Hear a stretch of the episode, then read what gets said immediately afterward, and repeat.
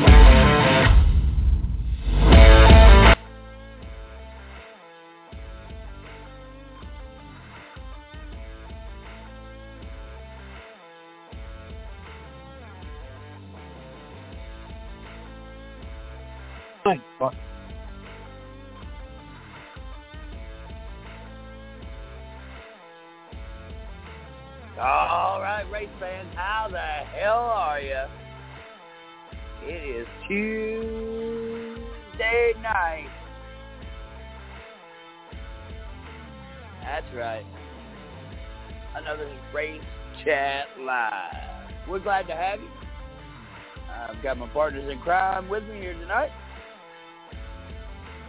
We'll talk a little bit about racing.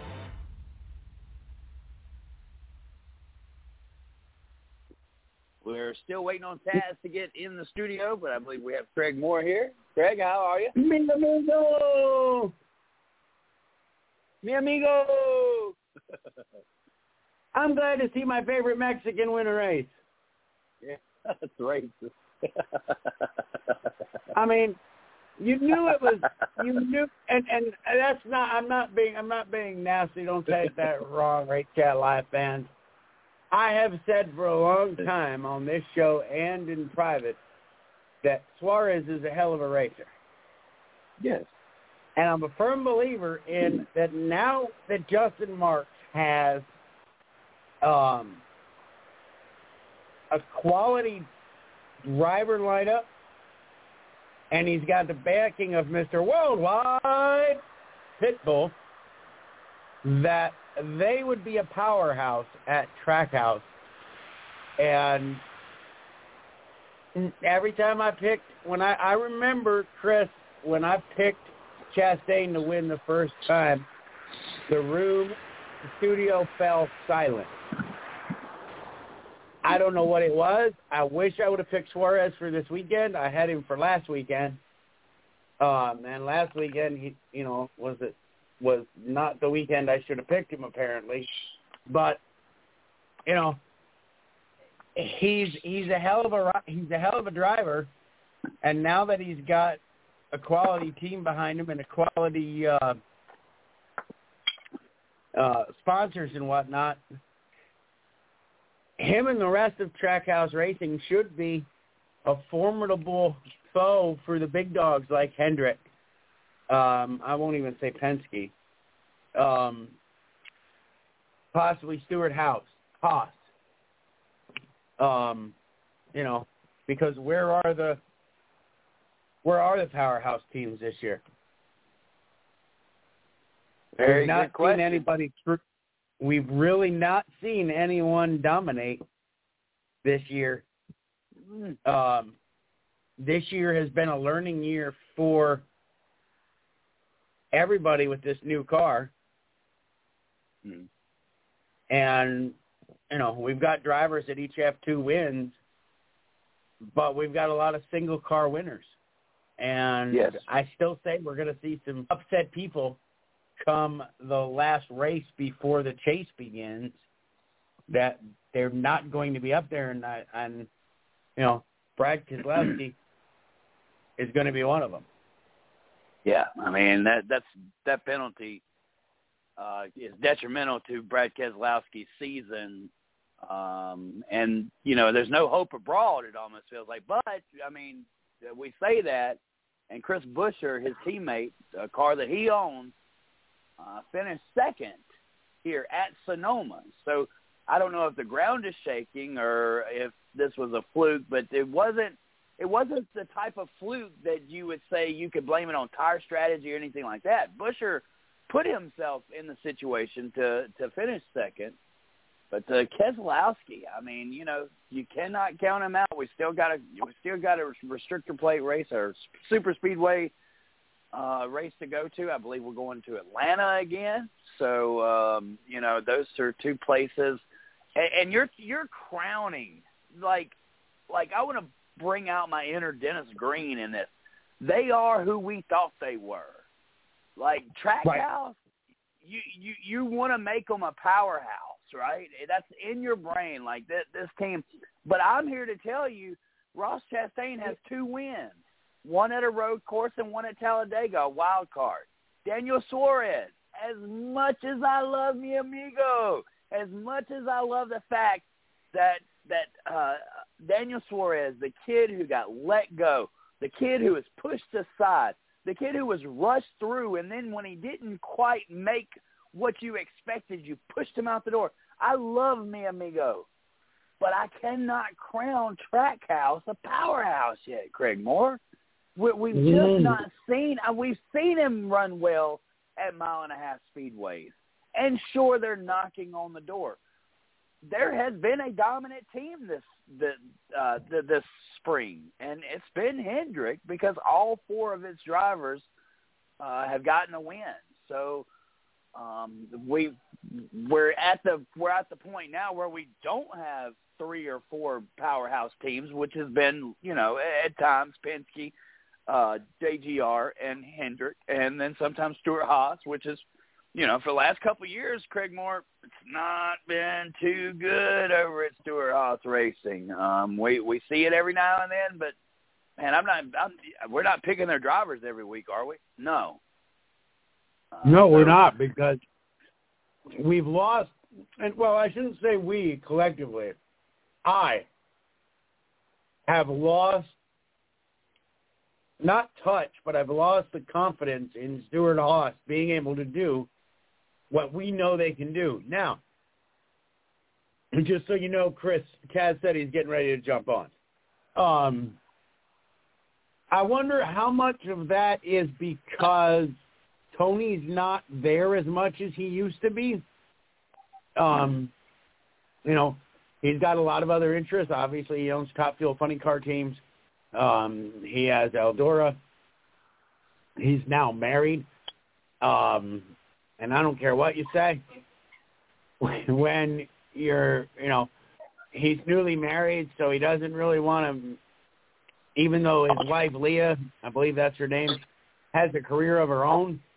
He's he's building that. I mean, she knew what she was getting into when she married him, but you know, his he's got a lot of outside interest. Now, I will tell you that he has qualified people over there. Uh, you know, I believe Greg Zipadelli's still there. Zippy's still there. Um, yeah. But Stewart and Haas Gene Haas, to figure out. And Gene Haas, Haas, he, he's, but he's a he's a major player. He's not going anywhere. They need to they need to figure out and figure out quick what the hell's going on at Stewart-Haas Racing and how they're going to fix it. Well, we we could spend a whole episode on trying to find that answer for Stewart-Haas. I think the future is in Chase Briscoe. I, I, I feel like Chase is really um, when you see a guy who's put himself in a situation a couple of times this year where you know he's dive bombed the winner to try to win a race and has failed. Look, he's going to figure out how to close, and he's going to become a winner. And I think we all can pretty much see the the proof in the pudding or the telltale sign that Stewart-Haas is probably not entertaining Ford as much as he was entertaining them in the past, which in return that's manufacturing support, Craig Moore. That's that's you know that's uh, bread and butter for these Cup teams. And uh, I think the rumors, you know, if I'm at if I'm Edsel Ford and I'm hearing rumors that Tony Stewart's going to take his team to Dodge, you know, I'm going to limit what information he's going to get. And I think that that was such a solid deal on Keselowski getting in an RFK uh, because because you know Roush is a dedicated Ford man. And so, you know, this is the shake-up year for Stewart Haas. Stewart Haas is daddy daycare just as much as JGR is, right? We've got the old-time Aric Almirola. We've got Mr. Old-time closer, can't really even get off the bench anymore, Kevin Harvick. Uh, you know, got to blame his pit crew and everything else. Um, uh, and then you've got Chase Briscoe and you've got Cole Custer, who's, you know, go ahead, Tess. Go ahead. So, I'm. I've been making this prediction in this storyline for a while, and I'm waiting for it to come into full fruition because I think I'm seeing glimpses of it, but I want to see the full fruition. Remember when Hendrick struggled, right? You had Dale Jr., Jimmie Johnson, Chase Elliott, who was getting his first year or two in there. Um, trying to think who else was thrown in there. Oh yeah, Kasey Kahne before he retired. So you had two or three old timers basically ready to hang up at any time. Any time. Junior leaves, Byron comes in, or is it Kasey Kahne comes in, Byron comes in? Yeah, I think it was that way. Junior leaves, Bowman comes in. So now you have young talent trying to slowly get in used to the cup scene, right? and they're still struggling, but you can see glimpses of something happening. Johnson leaves, pulls in Larson. Hendrick starts pulling, starts swinging off the gate. You have the young guys that are hungry and willing to do the to do anything to get the job done and put Hendrick back on the map as a giant, humongous force. Stewart Haas, they have they have in Cole Custer, but unfortunately he's in the you can you can say third, maybe fourth uh, best car at Stewart Haas, but Chase Briscoe is showing glimpses of it. Pull pull Almirola out of there, put a young talent in there.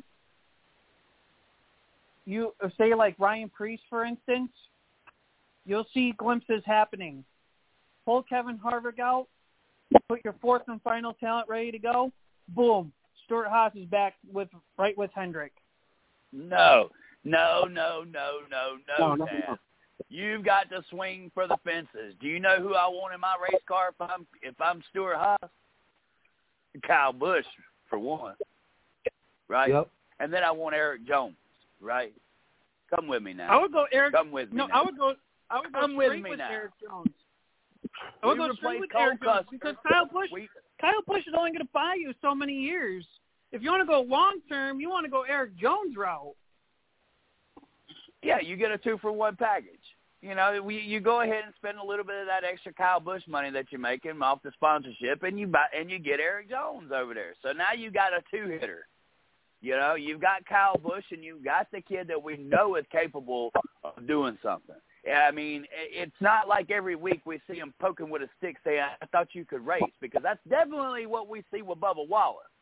But Erik Jones, on the other hand, he he's there, baby. He's there. He proves it time and time again. If Stewart Haas wants to move forward, you've got to invest into talent. And Erik Jones is talented. Kyle Busch is talented. You bring those two drivers in, you'll see happy days once more at Stewart Haas Racing. Here's here's what I see with Stewart Haas Racing, and and Taz brings up Eric. Uh, Taz brings up Aric Almirola. He said, and, and I might be wrong, but if I'm quoting him right, he said, "Get Erik Jones, Aric Almirola out of there." He's out of there at the end of the season. Yeah, he's That's gone. That's right. He's Eric, gone. He's out of the Almirola. Here's your points as they sit right now for Stewart Haas. this is going to shock you. Go ahead. Tenth, uh, eleventh for Almirola, twelfth for Harvick. Harvick. The, I can't close anything except my zipper. And Chase Briscoe. 11th, 12th, and 13th. Those are your three Stewart Haas drivers. All right? We're Where's used to seeing Har- we're used to seeing Harvick up on that list. What's the problem? Obviously, it's not just a Kevin Harvick problem.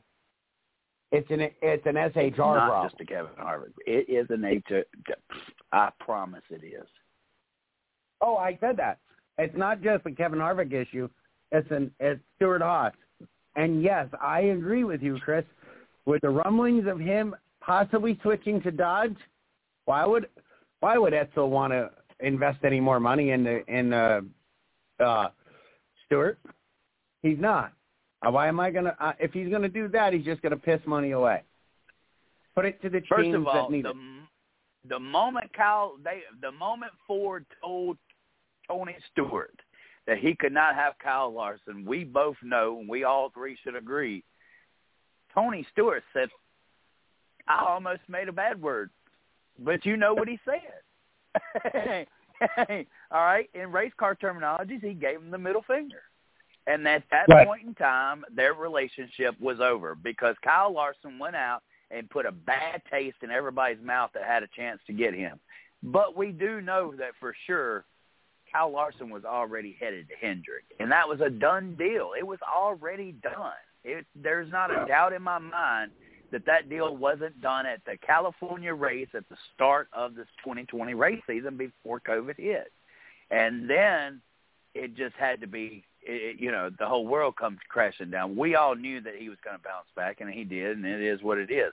Back to the Stewart Haas situation, I, I, I'm all with what you said, Craig. It is not a Kevin Harvick just problem. It is a Stewart Haas and whole problem. Stewart Haas needs to figure it out. They're obviously going to go to Dodge if Dodge decides they're going to come in. Um, because why wouldn't Ford want to help Stewart Haas if if the Dodge rumblings weren't a possibility? And we've seen with other teams like Penske drives Hondas in IndyCar. So you don't have to necessarily be ma- married to one manufacturer. Chip Ganassi had a Honda and a Ford and a Chevrolet. Like he ran a Ford in GT, he ran uh, a Honda, uh, he runs a Honda in IndyCar, and he ran a Chevrolet in Cup. So it's not the fact that we've seen uh, other manufacturers by race teams. It's been the rumblings behind it. Right? There's all hey, what's his name? Where there's smoke, there's what? There's fire. So you know we're we're we're finding more and more out about maybe that there's a manufacturer coming, and it gets us really excited. Uh, but uh, you know, as Craig said, you know, this is a this is this is a, a whole organization problem, and it's probably tied to the future announcement of Dodge coming to Cup because you know that if a manufacturer is coming to the Cup Series, they've already locked up who they're going to have. You don't make that move until you know you have a team, right? You, We've you're not this going before. to Stewart- Stewart Haas going after Ryan Preece. Going to call it now. Ryan Preece is a great fit, but is he a proven winner? It, I mean, it, Ryan Preece could be a great race car driver, but when I look at what Erik Jones is doing inside of a race car week in, week out, there is no way I wouldn't put my money where my mouth is. Erik Jones is a perfect fit over at Stewart Haas Racing. So, so Ryan Preece winning with Joe Gibbs in Xfinity level doesn't convince you enough, and him running in the front every single truck race he's in doesn't convince you enough. No, and him outrunning Rick Ware equipment. I, I see. I see your argument. I, I I don't think that your point is resonating because um, we've seen a lot of people dominating a JGR car. Trevor Bayne went out there and led, you know, thirty something laps, and uh, after being retired for like forever and a day. Um, so you know, when you're comparing what JGR has in the Xfinity series, we're, we're, has we have not seen that transition so well in the Cup series because we continue to only talk about really two main whole drivers from JGR. What are the two main drivers that we always talk about? And and this is excluding Martin Truex Jr. because Martin Truex Jr. is a hired hand. The two organizational drivers are Denny Hamlin and Kyle Busch. Those guys have carried the staple. We we don't have a single driver that uh, that JGR has has stood with outside of you know the uh, since Tony Stewart and Bobby Labonte. So you know it's definitely a point worth arguing, but um, you know Preece is a great Miss race car driver. Don't get me wrong. Preece is a great race car driver. Personally, believe Erik Jones last year should have been the hottest free agent. This year, he damn well better be the hottest free agent because I'm watching him contend week in, week out. Uh, what, what, what did Miss Lee say? I, I haven't been following the Facebook page. She says if Dodge comes in, don't you think they'd team with Petty? I don't necessarily know that they would because they're going to want, I mean, yeah, Petty's nostalgia. They're going to want Yeah. somebody that can bring victories. Isn't Penske And- Dodge on the IndyCar side? No, Honda. Oh, I was gonna say if Penske was Dodge on the IndyCar side, I could see Penske swinging. But Penske used to be um Penske used to be Dodge at one point, so I, I could see them swing that way too. I think it's going to be who they think can bring them or who they think is going to bring them the biggest bang for their dollar. And I, I think possibly, and here's another thing. We're all talking about Kyle Busch and what's going to go on with Kyle Busch at the end of the year, right? And where he should go.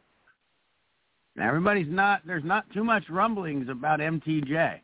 Uh, Uh, he's talking because he's we kind of know where that's headed. Craig Moore. yeah, that's possible retirement right there.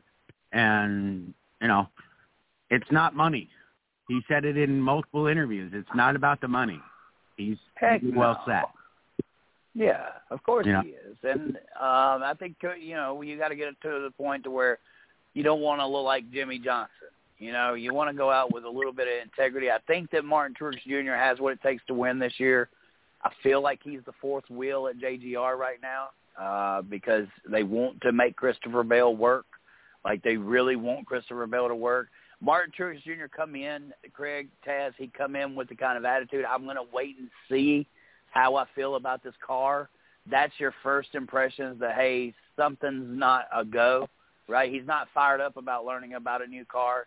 He's already thinking about his way out, his exit strategy. Normally in any athlete, when you start hearing the words that I'm, I may be, I may be getting close to that time, you've probably passed your time. So, you know, a lot of athletes, they don't see it. You know, a couple of them, uh, Tom Brady keeps proving us wrong. it's crazy. Uh, don't use him as the example because uh, I just don't know who else can do it like that. But uh, yeah, most of the time, as as it said in Cars, the as Kyle Petty said in the Cars, right in the Cars movie, uh, you don't decide. The the fans do, or the the organization decides when when you're done, not your not you. And I think that's the prompt. That's what's prompted Denny Hamlin buying his own team and Brett Keselowski uh, investing in RFK. These guys don't, and Tony Stewart literally going from JGR. He he kind of you know he did this whole uh, that I can win and and, and somebody else's uh, if I bring the right enough money for one of the powerhouse teams. You know he's done that, and uh, you know I think that uh, some other guys are possibly looking into whether or not they can do that as well. You know, Kyle Busch for one, if he were to leave uh, JGR, does he go drive for somebody else or does he create his own team? He has his own team, so Kyle Busch Motorsports. Uh, that, that has to be weighing heavy on his mind uh, what he does in the future. Daniel Suarez. Let's get back to Daniel Suarez. Mi amigo, what does this do for um, for the sport, man? Our sport was on a national level, y'all. He won in the state of California. He had his own fans up in the stands, you know, screaming and cheering, and the camera was just as much on them as it was on Mi Amigo.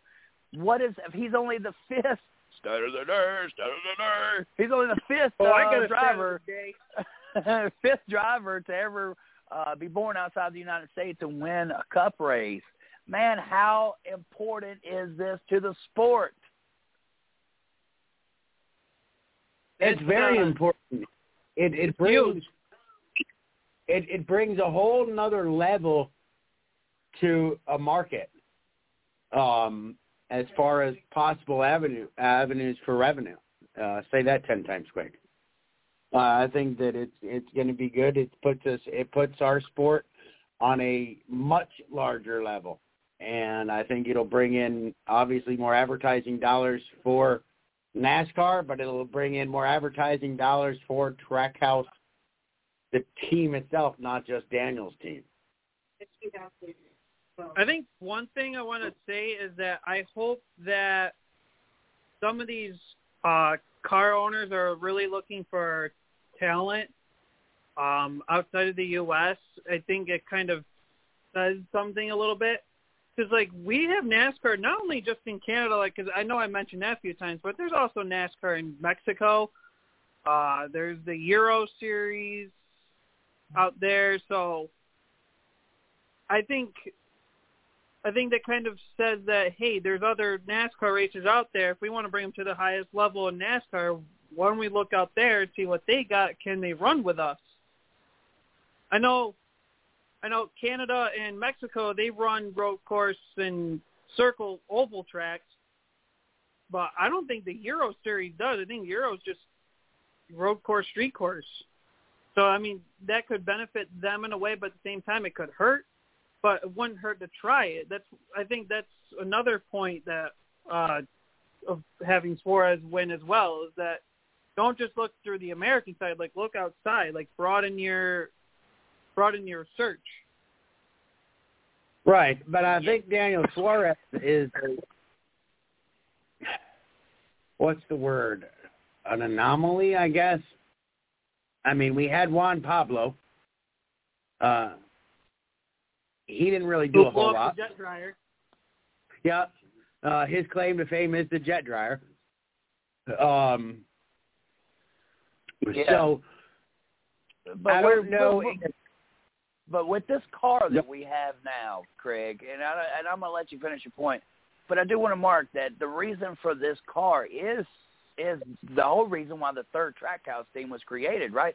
Because this car is the type of race car that these road course series and these foreign series they're they're accustomed to this type of car. So it it is kind of a, a bird in the hand type deal, right? Because um it, there it's the reason why Trackhouse is marketing the third team out there for uh, multi-universe drivers to be able to come in and and see Kimi Raikkonen is gonna make his Cup debut at Watkins Glen in the '91 machine. I mean, wow. And and trust me the younger people think Kimi will will will wash the field uh because they believe Kimi Raikkonen is one of the best drivers in the world. I i don't know but uh it's going to be exciting to see uh that type of exposure um as, as we continue to talk about Daniel Suarez who you know this is this is big for NASCAR guys. This is big for NASCAR. Think about all the different areas as Craig said the the the marketing, uh, the money side of things. As Miss Lee said, the uh, the the the fans, the the connection to the to the Mexican people and the Spanish people, and how how awesome that is for them. Like the first thing I wanted to do, and this is probably not, I shouldn't say this. First thing I wanted to do was go celebrate at the Mexican restaurant. I wanted to go celebrate with those people because I was so happy that that our sport has made it to that. And we, man, you know, Suarez is Diggles without the asshole. you know, I mean, he is always smiling. He is always positive. You know, and uh it couldn't have happened for a better guy. But Craig, I like what you said. Who who who else is going to be able to pull off what Suarez did? And that could be an important piece to how how it how important it is that Suarez did win this race. I thought Suarez would win on an oval race before he would ever win on a road course. I got proved wrong. I love it. I'm wrong. Please, somebody take the floor. I thought for sure he'd win on an oval before a road course. Um, I, as I said, it's huge for not only NASCAR, but NASCAR. It gives NASCAR Mexico a huge boost. Um, it also, as I said, it also opens up our um, fan base. Now more people are going to pay attention. Why? Because their guy, for a better lack of words, um, is is possibly in the chase. Right now, he's sitting 12th. Uh, when if we were to go to the chase right now, he's sitting 12th. I'm looking at the stats. It, it, so it's amazing what that'll do for that team. When they bought Chip Ganassi, when they bought the, the charter, I thought, yeah, okay. And then when they started adding people, I'm like these guys are serious. This Justin Marks is a serious, a serious contender. And then he puts together this third team with Kimi Räikkönen, and you know, like you said, Chris, people believe that Kimi Räikkönen's going to wipe up the field at Watkins Glen. yeah, I dude. I mean, he very well could.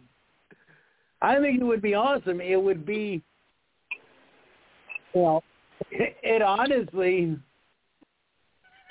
I mean, you it would- imagine getting your ass whooped by Kimi Räikkönen in a NASCAR?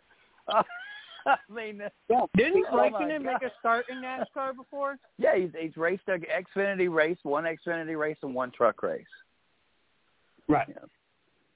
Okay, so he's You got know, before going back to F1.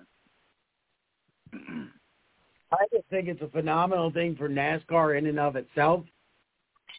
Um, I know Taz wants to get the stat of the day, um, but I think I think it's a tremendous thing for NASCAR in a whole. I think that I don't think this is going to be the only race you you see Suarez win. Now now we're off this week. Cup is off this weekend. All we got is truck and uh, the senior racing experience, as I call it. But I, I, You're a I- jerk. Get off the show now. Girl. oh, I don't think that was If it's a senior fire. racing experience, and I want Richard Petty and Mark Martin behind the wheel. See you later. Oh my god! Oh, oh. my god! Oh my god! See, that's what he considers old. You know, Right. we're around. We've been around long enough to know how old Bill Elliott is. Listen, Bill Oh. Elliott, bring me here. Um, I just think, I, as I said, I just think it's awesome. Uh, this weekend we only have the Truck Series running. Next week we're at Nash- we're at Nashville. Um, I thought the taco thing that he broke on the track that was was corny. God, it was corny. it was corny, but like it. So it what? couldn't be upstaged by he couldn't be upstaged by uh, by his teammate there Mr. with a Watermelon Man. Oh my god! Hey, at least at least we've now found another thing that they both have in common over at Trackhouse because obviously both these drivers had to work their butt off to where they are right now at this current time. But what's one other thing they have in common? When they win, they like to smash stuff. No, I think that I think it was a copycat deal, and I didn't like it. But I guess Yeah, no, I opened the door. No, With the- with the no. whole- Suarez had Suarez has always said if he wins a NASCAR Cup race, his plan was to bring in a pi- pinata and smash it. He's always said that. Wow. I mean, I think I think if it was if well, that may be if in other words, what I'm trying to say is what I believe would be a perfect uh celebration uh for for Mr. Pinata Man. Uh it would have been to have the Mexican hat that they put on you at your at your birthday party and we sing happy birthday to to Daniel Suarez in Spanish. I know that would be hard. but it would just it would just kind of swap it over, you know. It would be like Happy birthday to you. And, and ladies and gentlemen, this is like Chris hosts a po- co-hosts a podcast and does not have a singing career. I just want to throw that out there. Oh my God! Did you know that I had to sing the national anthem at uh at, at the track Saturday night? Oh no! Did no! y'all hear that? Oh I did. no!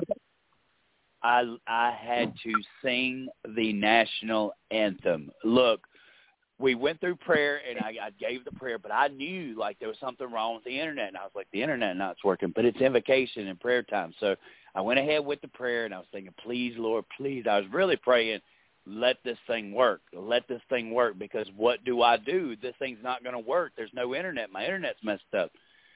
And I got done with prayer, and I said, hold on just a second. I'm having some issues uh, with the internet, and I was just like, doom, doom, doo, doom, doo, do do do, And I was like, I don't know what to do, but I do know the words to this national anthem.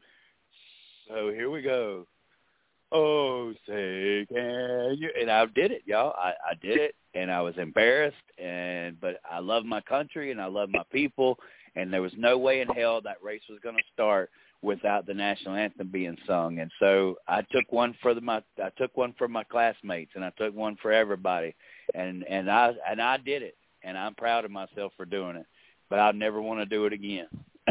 Well, and that, well- and that, my friends, is my story. And now I'm going to go hide. Well, don't forget, don't forget, folks. And I kind of had to uh, bring this up to uh, my girlfriend, so now she's gonna root for a certain driver to win. But don't forget that there is still on the line for this year. I have not made up my mind for next year. For at least this year, if Austin Dillon wins a race, we're opening the, up the show with me singing Rhinestone Cowboy, and we don't want to uh, put the show into flames. So we're hoping to God. yeah, we we we, we just lost the show. Yeah, But, so, Yeah, uh, I, I, But uh, little but uh, off. my girlfriend's but really Jason going to just be rooting just for the three. said that was not funny. Do what? I'm know we're getting off girlfriend's now hoping for the three to win any race, so that way there she can be right there, ready to go when Rhinestone Cowboy gets sung on the air. So I'm hoping to God right. the three doesn't win, but she's going to be rooting for on it. the air. On the air. Real. Does anybody know Ouch. why Clint Bowyer was not there Sunday? Um, I, I- don't know the answer. I don't know the answer. Uh, I didn't look that got up. heat with Stewart. I don't But- think there was ever an official release of why. It was a personal matter, and uh now I guess we just keep them in our prayers. Uh, do I, do you want my conspiracy theory? Do you want me to tell you Yeah. what I think happened? I think I Yeah. think what happened was Clint Bowyer was signed to be the third wheel with Jeff Gordon and Mike Joy. Well, then all of a sudden Jeff Gordon bones out, and now all of a sudden Clint Bowyer is not the third wheel. He has to take this job serious, and that that that's a whole nother level. Like Clint at times, That's I not feel Clint like he Bowyer, was though. forceful. Yeah. Clint Bowyer's not as full on serious too. Like you, if you, if we know Clint Bowyer like we know him, he does know when it's serious, but he does, you know, have fun with it and you know make He jokes was not and have a laugh. he was not comfortable being the second guy. He was not, and and I think that that's why they tried to bring in multiple third wheels this time to kind of highlight that way Clint could still kind of be the third wheel. But I, I honestly I feel like uh, this was uh, this is Clint saying goodbye. Like we we won't know. I feel like I feel like the best booth that happened this year. I mean, there were some good like interim third party people, but I think the best booth that gelled very well amongst all three would have to be Clint Bowyer, Mike Joy, and Tony Stewart. And here's where I'm going with this.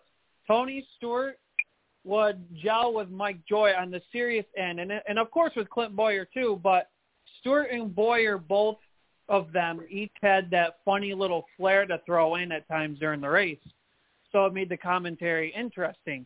So I, I think those three gelled the the best of all the third parties. There there was one or two I did not stand. Danica Patrick. Oh, sorry, I was not supposed No, to say that, I- but that was not um, that that's perfectly agreeable. Um, but I didn't like there Matt was like Kenseth. one or two I was not a fan of, but I'd say the best didn't- overall that gelled well was Stewart Bowyer and Joy. Yeah. All right, so I want to talk about something because I seen it advertised the other day, and I and I didn't get a chance to throw it in the um, in, in the chat because I totally forgot about it until you just mentioned Austin Dillon, and you're going to sing Rhinestone. Cowboy. Don't start. No, not that that don't start. Apparently, Austin Dillon is going to have a new reality TV series on the USA Network because they have Oh, enough. reality TV series. Our life is a reality TV. If you don't believe me, just look at gas prices. Oh my Um, God. June 23rd at 9:30 p.m. it debuts. Um, it will give an inside look at the Daytona 500 champion's day-to-day activities with his wife. Whitney, their adorable son Ace, and his best friend Mar- Mar- uh, Morel uh, Marielle Shonk Swan, I guess is how you say the name. The episode's going to be a torturous. Work. Your probably best bet is to get it on Peacock if you can, so you can cut out the commercials forward. Uh, the content doesn't in there. It's also teamed up with the sport for a document, a docu series called. Originally announced during the summer of 2021, it's an eight-part series that will provide a behind-the-scenes look at some of the drivers as they complete the 2022 Cup Series playoffs and championships. These shows add to the growing list of sports reality TV shows that are hitting the market no. and being renewed, no. such as Formula One's Drive to Survive, which was has been renewed for a fifth season last week. Do do you So- rem- do you remember Jay Cutler and his wife, the little TV series they had? Remember that? Anyway, uh, Mr. CJ Sports would know what I was talking about. Anyway, um, that you know that whole marriage fell apart or whatever. Uh, Jay Cutler, the smoking dude from uh, Chicago Bears, became the Miami Dolphins quarterback. Anyway, anyway, you know that's uh, uh, the the uh, the reality TV series is probably being influenced by that lady of Austin Dillon. So you know, just just keep that in mind. Like I'm not sure why Austin Dillon would really want a TV series, right? Yeah, but no, I from day one that we've seen his his wife, uh, it's been pretty obvious. I mean, either you've noticed her or you haven't. There's, there's, there's, you know, I'll just leave it at that. She looks like a reality TV star. Come on, guys. Huh? Well, Jesus. as long as she's not another Amber Heard, She's as good. plastic as Barbie, dude. Jesus Christ. You know, you've got.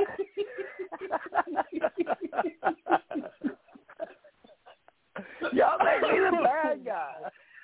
Y'all make me the bad guy. Why do y'all make me say things like this? Jesus. Us has to be the good. One of us has to be the bad guy. That one of us has to be the good guy. That would be me. One of us has to be the bad guy. That's you. So. And I haven't figured out this whole thing. Well, Um, I mean, I'm just saying. I'm, I, I mean, I'm just saying. It's it's probably influenced by the lady there. Bad move, Austin Oh, I- Dillon. I mean, you know, it's about like the country music wives or something like that. Whatever was on CMT that one time. I mean, it's just not going to interest most people. yeah. All right, so Taz, let's get to your stat of the day. We got about 15 minutes. Senior racing All right. experience. So stat of the day. Uh, Stat of before I get before I get into it, um, I hope Artie, Jared, and some of our other 110 listeners are listening along, and hopefully maybe Ain't nobody one listening. will join. But um, anyways, stat of the day. In, why am I hearing cat noises? All right. So, in Sunday's race at Sonoma, and I'm sur- I don't know if you guys had touched on this while I was out for a few minutes, but if you didn't, I'm surprised. So, the highest finishing Toyota in Sunday's race at Sonoma, Kurt Busch, and that's the first time since November 2007 at Phoenix that Toyota has not placed an entry inside the top 17. Wow, We've- that is we've a seen- huge stat. We've seen Toyota struggle, but this is a major struggle. When I saw that, I was like, "We got to bring this up." I mean, we've seen manufacturers struggle here and there, but this is another one. I think we've hit a different low on this. That's a definite sign of trouble at JGR. Wow, that's a that's a that's a huge stat, Taz. I mean, we've we've seen some teams just stink at certain places, um, but wow, uh, that's alarming. Uh, you know, JGR's missing something this year. We can, we can see it. A lot of other teams are not hitting on all either. I mean, you know, even as, as dominant as Hendrick is, He's not that dominant. There's a handful of drivers with two wins, and you know the rest in the winner circle have one. There's there's time to actually get 17 different winners before we get to the playoffs. I mean, it'll be crazy rolling down into uh, uh, Daytona and having that open spot, man. If somebody wins, they're gonna bump somebody, man. What a day that would be! Oh my gosh, you imagine? Right? I mean, seriously, like you think you know, like you can unseat somebody. You don't just get in, you unseat somebody. Come on, man. That's uh, you know, I guess you have to have the points or whatever to to get it done like that. But still, I mean, it it could create a lot of possibility. No. Yeah, that- uh, I mean, Toyota's struggling that much. Like, I mean, that's not just JGR. Obviously, it's twenty three eleven too. And yeah, no, we can go back and forth on the whole that's extra JGR cars, whatever. But it's just like I said, we've seen struggles out of the Toyota camp, but this is a different one. Like this to be to go that far back without a top 17 finish. It just shows where Toyota really sat for a while, and to have this, uh, is this a bump in the? Is this the kind of say? Is this a bump in the road, or is this kind of a, a panic attack for both of these teams? Neither. No, I mean this is a road course. It, um, as they say, it, it happens. Um, we got we got to look into it, but um, it's definitely it, it is a road course. Sometimes uh, you, you miss it. You go back and look at the other uh, road courses and see how uh, those finishes were there, and uh, you know, I mean, you evaluate where you're where you're stat where you're sitting at. Uh, you know, uh, 'Cause I amongst mean- uh, the rest of the teams. Uh, you know, I think that they had some unlucky breaks and stuff. That uh, Martin, we know Martin Truex Jr. is a great road course racer. Uh, I mean, all three of them, right? And, and including Christopher Bell, he got a first win at a road course. So, um, you know, uh, trouble, yes. Slow down, yes. Um, off the map, no, no. Stewart Haas is off the map. JGR is just uh they're the third wheel right now. They're they're the third team. They're the third you know, it's just we don't see like we normally do where it's, you know, eight, nine wins per organization. Um, we've actually had uh some new te- teams that are uh, you know, uh taking home some checker flags, baby. Uh Trackhouse, three wins this year. Uh, is that comparable to JGR, right? Because Denny Hamlin has two and Kyle Busch has one, so three wins. So Trackhouse is equal to JGR. With only half the fleet. Uh, Penske. Wait a minute. How many wins do they have? Right? Uh, Uh, they have two one with by Austin Logano. and- I know that. Uh, and Cindric, Austin they, they have three. they have three. So you're not that far off. Now all of a sudden, now all of a sudden we're back to reality. They're they're not that far. And I guess Hendrick has four, right? Because there nobody's a multiple winner in Hendrick, right? no. Uh, Byron is. Oh, Byron, Byron. So they do. They they have five. They have five. Right. Yeah. So I mean, yeah, Hendrick's right where was they we think they are. And Stewart Haas that has one win. You know, um, it's uh, what's, what's the other? Richard Childress has none. As good as Richard Childress has been, They've been knocking on Uh, the door. yeah, yeah, yeah. Tyler Reddick still knocking on the door, still there. I hope you realize, Tyler Reddick. I hope you see what's going on here. I hope you realize you're not going to win uh, when half your resources are going over there for a little grandbaby to run. You know, come on, let's let's hop out of the seat, and if you have to go to Hendrick or you have to go to Penske, wherever you go, Tyler Reddick, get the hell out of Childress. You know, you're wasting your talent like Larson did at Chip Ganassi. Mr. CJ Sports, I love him to death, man. Oh, he needs to be loyal. He's going to be a Chip Ganassi for the rest of his career. Yeah, Mr. CJ Sports. What happened? He's a he's a Hendrick, just like I told you he would be. And he won a championship. just like I told him it would be. Well, what's the lure to go to Hendrick? Well, Mr. Hendrick sits down and says, "Hey, I know you like to race, and I know you like to have fun on all these dirt tracks and stuff, but come over here and you can win a championship." And guess what happened? Kyle Larson come over to Hendrick Motorsports and boom, boom, championship. What do you know? He he was due. It was just a matter of when, and obviously we know when. Tyler Reddick's wasting his career at Richard Childress Racing. Yeah, but where That's would a guy I he would want in to this Stewart? Haas. If where would he go? I mean, you can go in the Stewart Haas direction, but if he wants to stay in the Chevy camp, he would have to pretty much basically hope to God somebody opens up a ride, as in Trackhouse needs to take their third car, make it a full time instead of a part time, or Kaulig Racing knock on the door. That's another team that I think could be a Dodge, a Dodge affiliate, right? I mean, come on. If they have a motor, then they need that third, that second team, right? I mean, that could be a possibility. And think about Kyle Busch. Would Kyle Busch be the new Bill Elliott? Remember, Bill Elliott was a Ford man his whole career. Kyle Busch has drove a Chevy. He's been with Ford. Could you imagine Kyle Busch being lured to Dodge and Stewart Haas? How big that would be? Like you just took uh Kyle Busch away from Toyota, the most winningest driver in Toyota history. I am thinking. I mean, that would be a huge asset. But I would like to hear Craig's point on this because where I'm going about to go with this is I think if Kyle Busch leaves Toyota as a whole, that's going to ruin uh, the Toyota development camp. Well, here's what I think. If Kyle, uh, I want to make sure I unmuted myself. I did.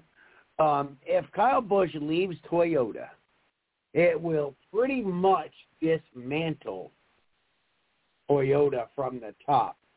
Toyota sent out an edict to Joe Gibbs Racing a few weeks ago and said, "Do what you have to do to re-sign him."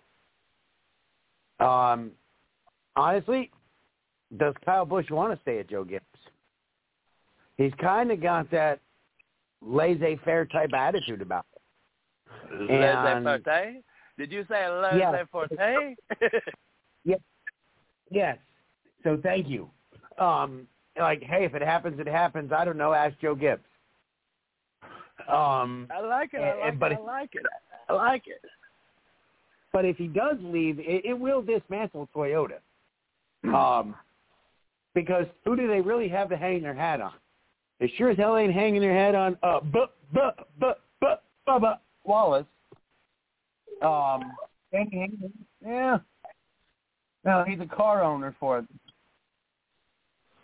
But who do they really have? So it'll be interesting to see. It'll be interesting to see what happens. Taz, what do you got, buddy? Because you said I did- you said everything higher. I did hear from in rumor speculation that Kyle Busch could be staying with Gibbs, and there's a sponsor that they may be linking up with that to help out um, by losing Mars. It was supposed to be some brand new um, technical company or something like that. I that's about as far as I have heard for that. But like I said, if Kyle Busch leaves Toyota as a whole, I think you're just setting up yourself up for disaster for development in the development camp.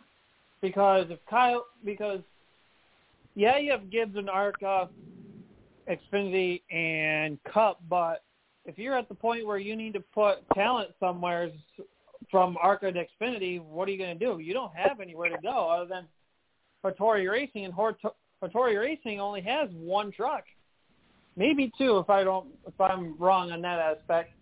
And I don't and nothing against um Timmy Hill and those guys, but they don't have the right equipment to boost drivers into the next level for uh Gibbs for the next two series. So right now Kyle Busch is basically the stepping stone from Arca to Xfinity at this point. Yeah. No, and then as I said it, and uh, I stand by it. If Kyle Busch leaves Toyota, you know, pretty much ruined Toyota's uh, uh, advancement in the series until somebody comes above and beyond and can step up like Kyle Busch has. He's contributed more to wins for Toyota in all three series than any other driver. They don't want him to go bye bye.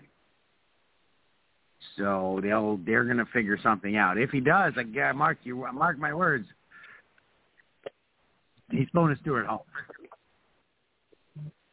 He'll go to Stewart Haas. Then he'll have driven for three and he will bring Stewart Haas to champion champion before he retires. There, Still I plenty said. in the tank. I believe it. Oh, I believe he he should be front runner for this year. Kevin Harvick, not so much more in the tank. Kyle Busch, he's got a lot of he's got a lot of gas left in. The, he ain't going anywhere in a hurry. He don't want to retire. He's having too much fun. He's having too much fun. All right. So Well, so it's an interesting fan question uh, this week. It's not the typical fan question that we normally get. Uh, uh, shout out to Miss Rebecca. She did uh, make uh, communication this week. Uh, she's been real busy and short staffed. I think we can all feel the the pain of what the job does to us. And uh, but uh, she she was intrigued by this idea of SRX, and I, I want to fit that into what we're going to talk about in the next thirty forty five minutes. Um, Taz has hopefully got us something really big planned here. Um, and, and and you know, I, I obviously as we've heard Craig all night, Craig, we know what Craig feels about it. Uh, it's old man series. It did get a lot of hype. It sold a hundred million on a contract for a TV deal to Tony Stewart, a hundred million, hundred million dollars. Um, it's uh, as Craig said, a glorified IROC series. It could be. Um, I, the the difference was IROC went to Michigan. They went to Daytona. They went to the big track. So it's really not an IROC series because we're going to places like Nashville Fairgrounds. We're going to Five Flag Speedway. We're going to Dodge City, I believe. We're going to Nope. uh, I-55. No, not Dodge City. Okay. nope. Uh, well, last year we went to Slinger, so you know, maybe use that one for an example. Um, so we're not going to the types of tracks that IROC was there. So as we explained tonight in this big question of what is the SRX series, I think that that's a great way to open up for what we're going to talk about for the next few minutes, uh, Taz Taylor. What is the SRX series? Because I think we all have our own idea of what it is. But I think that uh, the one thing Tony Stewart said was it's entertainment, and that's something that's a little bit different than what we're uh, when we're talking about NASCAR or Formula One or IndyCar. So let's kind of let's kind of get into what is the SRX series, and is it a senior tour, or is it um, entertainment? Is it is it racing? Because wrestling So- is wrestling, but it's it's not uh, it's not Olympic style wrestling. it's, it's its own it's its own. So um, go ahead, Tess. You got the floor.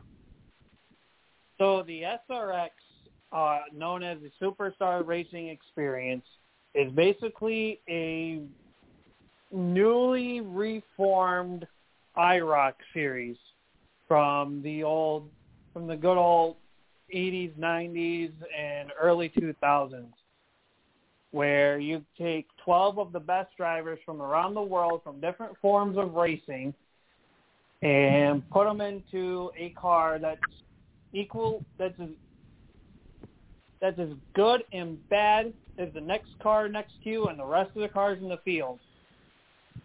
So, um, basically that's what this is, but except where with IROC they ran on tracks um, more mile and a half super speedway style, and the cars were more aerodynamically based with these SRX cars, um, they are not mo- so much aerodynamically uh, proven. They're more based for short tracks and road courses whenever, if they ever get a road course uh, race in. I know sometimes it can be a challenge to get them in, um, depending on where you go, but um, but basically, for the most part, it's short track racing. And what a lot of the drivers that are in this are either um, basically had their prime years or they're like way beyond retired, that kind of deal. And they're coming back to race to have fun, um, get the feeling going, and they want to also bring in some of the younger drivers, like such as like Hailie Deegan and Chase Elliott, for a couple of examples, to kind of help them propel themselves amongst their careers. And I'll bring this, and I say this because a good example is Ernie Francis Jr., who I believe is like 23, 24 years old. He raced in the Trans Am series for a while, is a seven-time champion in that series, and wanted to needed to branch somewhere else if he wanted to keep his motorsports career going because he's pretty much done it all in Trans Am. Well, he entered SRX last year and ran full time. He won at IRP, and he said that during the off season he got a phone call from Roger Penske, and Penske um, signed him to run with the Indy Lights program, which is a step down from the IndyCar series, and he's running full time with the Indy Lights. And so that kind of helped Ernie Francis Jr. with his career. So that's so SRX. While yeah, we're seeing more of the older generation of the drivers, but they're also trying to help some of the younger drivers who are wanting to propel their career or or um, earn themselves more respect and more attention than what they already have.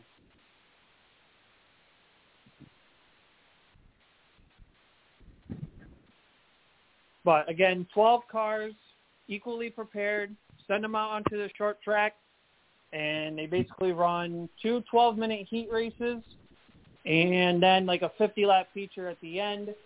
And I'm sure if you watch the SRX race uh, this Saturday at Five Flag Speedway on CBS, uh, they will they will explain everything for you if you are tuning in for the first time on that series. What time is it on, Cass? I believe eight o'clock Eastern. I I will definitely confirm that either later tonight or some point during the week before Saturday. Yeah. Well, I'm going to take uh, the booth this past weekend. I I tell you what, it it is it is the older crowd pleaser. Um, they're they're they will always hold on to their icons. I have a boss, Mr. Donald Parker and I'm so glad that he doesn't listen to this show because he doesn't like NASCAR. So I don't have anything to worry about if I say something that he don't want me to say. Uh, he don't like NASCAR. He don't like NASCAR, and he won't sit around and watch NASCAR on TV because he don't like NASCAR. But now I tell you what, he asked me the other day, do I want to go down to Five Flags and go watch uh, to, uh, Tony Stewart and uh, and, and and whoever else is racing? He said, "You not going to be there?" you know, so there's a whole list of reasons why he doesn't like NASCAR. But it's appealing to the older group uh, that this series has been created. And I think that that's good. Whether or not I think it's really racing or it's entertainment, look, uh, you know, it's going to depend on whether or not Tony Stewart runs away with another championship this year. Uh, you know, because uh, um, yeah, it's kind of tough to take it to legitimize uh, a, a series, as it is. It's going to get harder with Penske and IndyCar, right? You know, Penske owns IndyCar. Well, Penske dominates IndyCar, so there's going to come a time where people are going to say, "Wait a minute," you know. So, and that's in IndyCar. You you just can't help but think if Tony Stewart continues to run well and take home the championship in the SRX series, will that eventually hurt the growth of this series? I think it's awesome that we put in a young driver or a driver of the racetrack and uh, we get to highlight them for a minute. It worked well for uh, a couple of drivers last year. I think uh, Doug Coby. Yeah, did. Uh, and, yep, Doug yeah, Coby was the big one. He he Right. Doug Coby was a big one. I was at that track last year. He's not only the only so far in the racing of the series, the only local driver to win, but he is etched in the record books as the first ever SRX winner. So I mean, it? he's got that notch on his Tour? shoulder that nobody else has. Yeah. Yeah. It's But the I senior agree with- PGA Tour. I Yeah. agree with you, Chris. Um, that if Tony Stewart wins it this year, it's going to hurt the series. It's not going to help it. Um, he's the promoter. He's the owner. Um, then it's almost like it's sports entertainment. Um, well, when you have Paul Tracy and Michael Waltrip in this in this thrown together feud, and then all of a sudden it becomes real serious and a race breaks out, you you have to wonder whether or not you know Tony Stewart was selling uh, an entertainment series or a series that he could go out and wax every weekend. You know what I mean? Because he's uh, he's having the cars built, who are also under Dodge chassis and uh, transmissions. So um, uh, another one that may have a, a big reckoning with uh, um, and Ray Evernham being involved as well. So it is kind of funny. Uh, it's right here in front of our face. Uh, but anyway, it's stick to the SRX series. Of course, you know, it is a big factor, Craig Moore, that Tony's racing his own series. He is the promoter behind the series. Uh, but, uh, you know, as I said, how much interest was garnered last year with the Paul Tracy and Michael Waltrip, you know, uh, who was going to wreck who, who was going to, you know, but that really did not seem to be the way that the series ended at the end of the year. Taz, do you want to take that? Can you repeat that one more time, Chris? Yeah, I mean, you know, it started out playful and then it got serious at the end of the year, right? I mean, what are we watching? Yeah, are we watching entertainment or are we watching racing? Which one is it? I Because uh, I think- because the I whole it's a mixture of- beginning was okay. I think it's a mixture, It's a mixture. of both because because these younger guys and also these local guys are trying to make a name for themselves and propel their careers, whereas some of these, so where some of these guys um, that have already had their spotlight and had their time, they're just there to have basically have fun for the most part. I mean, it's also to draw attention too for the fans of not only current but also of like the past and whatnot. So you're I think it's a mixture of both. And the reason why I say that is because when it got to the last two or three races, you saw guys like Ernie Francis Jr., uh, Paul Tracy trying to make a move for it. Helio Castroneves had some spot, uh, had some shining lighting moments. Uh, there was Marco Andretti who left IndyCar for a reason to try something new, and he went to SRX. And let me tell you, that guy could actually wheel it a lot better than what people thought he would. I think yeah, he one missed thing the that call as a stock car driver. I think the one thing SRX does, and, and feel free to agree or disagree, I think it brings light to the other series uh, that these drivers run on. And I think it's good for business, the racing business all the way around. Um, the It's a connection. I like what you said there. I like that, Craig Moore. That's what I'm talking about. That's what I'm saying. You you got it in you. I knew you did. Look, exactly. Like it, it does. Like all of a sudden you're talking about IndyCar, and you're talking about Formula One. You're talking about uh Ernie Francis Jr. I guess he was what a Trans Am Series driver or something like that. Right? You're bringing all these series together and you're putting them in a little track. So I guess that is kind of ironic. As we've tried to mark ourselves far away from it, you brought me right back in, Craig. Right. You know, and and I'm gonna do my best to take an interest and watch it as much as possible this year. Uh, and last year I wasn't real thrilled with it. I figured it was a glorified So- senior series like the PGA Tour and and you know things like that. But I'm gonna give it. I'm gonna give it my my whole honest opinion. If I'm not home on Saturdays, I'll make sure that I record it so that way on Sunday mornings when I'm getting up and I'm getting stuff done, I can put it on and watch it and, and, and learn more about it because I've I've given Taz a bunch of shit about it for a better lack of words. And I said it in our group chat and I'll say it here on the show. His dedication to the series is just it's phenomenal, and it's to be uh, it's to be um, lauded. Tyler if will. Carpenter is going to be in one of these cars, right? No, that's the truck. No, he's in the Never truck. mind, that's the trucks. Oh, Yep. okay. All right. Damn. All right. So, So- another crossbreed there, but uh, um, yeah. So you know, you you've got We're gonna let's go through the list of right, Ted. Let's give the floor So- back to you.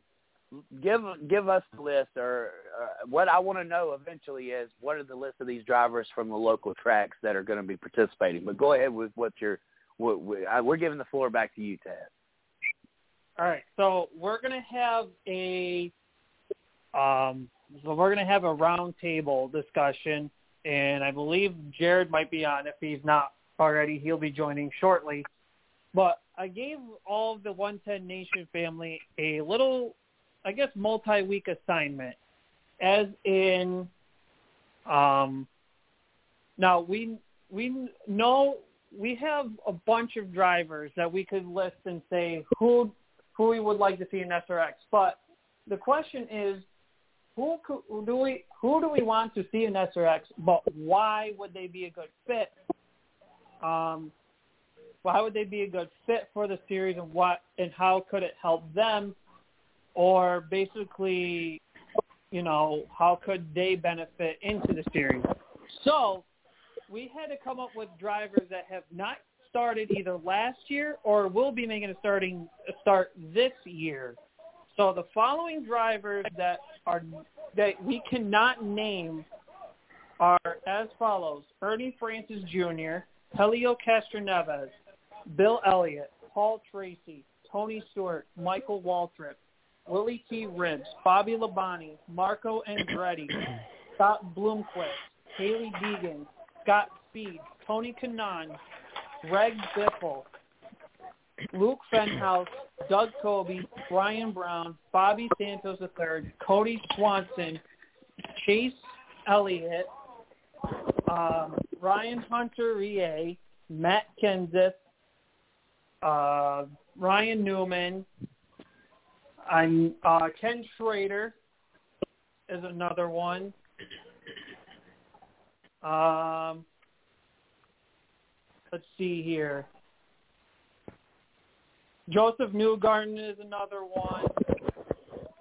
Um, Ryan Blaney, Dave Blaney, Bubba Pollard, Peyton Sellers, Matt Hirschman, Cole Williams, and I've already said Ken Schrader. So those names we cannot say because they have either made a start or will be making a start. And as far as the local drivers um, that you're concerned about, Chris, for this year, Dave Blaney will be representing Sharon Speedway. Bubba Pollard will be representing Five Flag Speedway. Peyton Sellers represents South Boston. Matt Hirschman will represent Stafford. Cole Williams will represent Nashville Fairgrounds. And Ken Schrader um, will be representing I-55 Speedway. So, with that in mind, the two drivers that Miss Lee has picked is coming out of ARCA and the Trans Am series is Michael Self, and she says Michael Self is an all-around experienced driver and would be a great fit.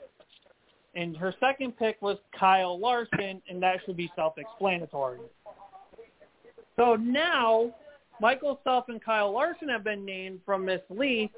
Now we all have to come up with drivers that she has not, that we all have not named. So Michael Self and Kyle Larson are already out there and off the table. So with that being said, um, let's bring our guest on if he is. Jared, who are your two drivers? Okay, so I'd have to pick Grant Enfinger because I'm a huge Grant Enfinger fan, and he lives like an hour away from me. So I say Grant Enfinger and who probably Matt Crafton. I really like watching him race. He's an old veteran. They both doing good in the Truck Series, but sadly, Grant Enfinger hasn't had a full time ride in quite a while. But he's doing very, very good this year.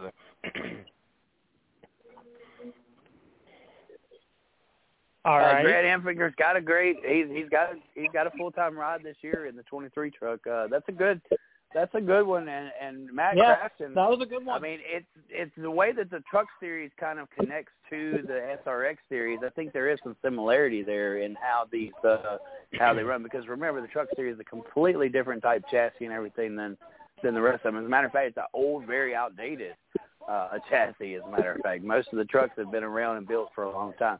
So that that would kind of fit in with what these cars are able to do. I like those two picks. Yeah. If I had I- to, if if I had to throw in a third one, I'd say Jennifer Jo Cobb. Staying in the That's- series. That's interesting. Why why would you say why would you say her? Well, I'm a big fan of hers. I follow her on Facebook. She struggles like she don't have the funding to do what she needs to do in the truck series. Like she missed the last race because she didn't have the funding to race it. Most of her trucks, like she admitted on one of her lives that one of her trucks was built in 2008. I know she's got the skills. If she had the money that Kyle Busch puts behind his teams, or Hendrick Motorsports, or whoever, if she had that kind of funding, you'd see her in the top ten and with a win every every week at least. So you're saying if Jennifer Jo Cobb joins SRX and succeeds out of it, it would it would kind of help propel her in her career. yes, I, I would think so because she's she's obviously very talented. Just don't have the funds these bigger teams do to compete with the big boys. Fair point. All right. So we have Michael Phelps and Kyle Larson from Miss Lee, Grant Enfinger, Matt Crafton from Mr. Jared. Now, uh, Greg, what are you, who are your two drivers we have not named? How would they benefit SRX, or how would they use SRX to benefit them? Why would they be a good fit for the series? All right, I'm gonna bring in somebody you mentioned um, when we were talking about drivers. Uh, I'm gonna bring up Ryan Preece. I think that if he does well in this, if he does well in SRX, that might help him in his Cup Series career.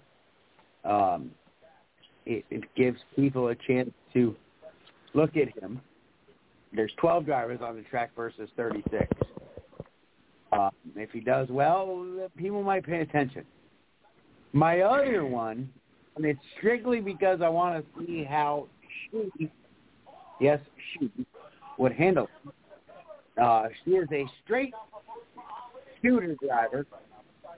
Uh, she is a the daughter of a legendary NHRA driver uh, Brittany Force. Mm. Oh, good choices. Wow. Wow, good choices because she's used to going straight. Now, Right. now we're So, talking. and I don't. Now we're spicing it up with a drag racer.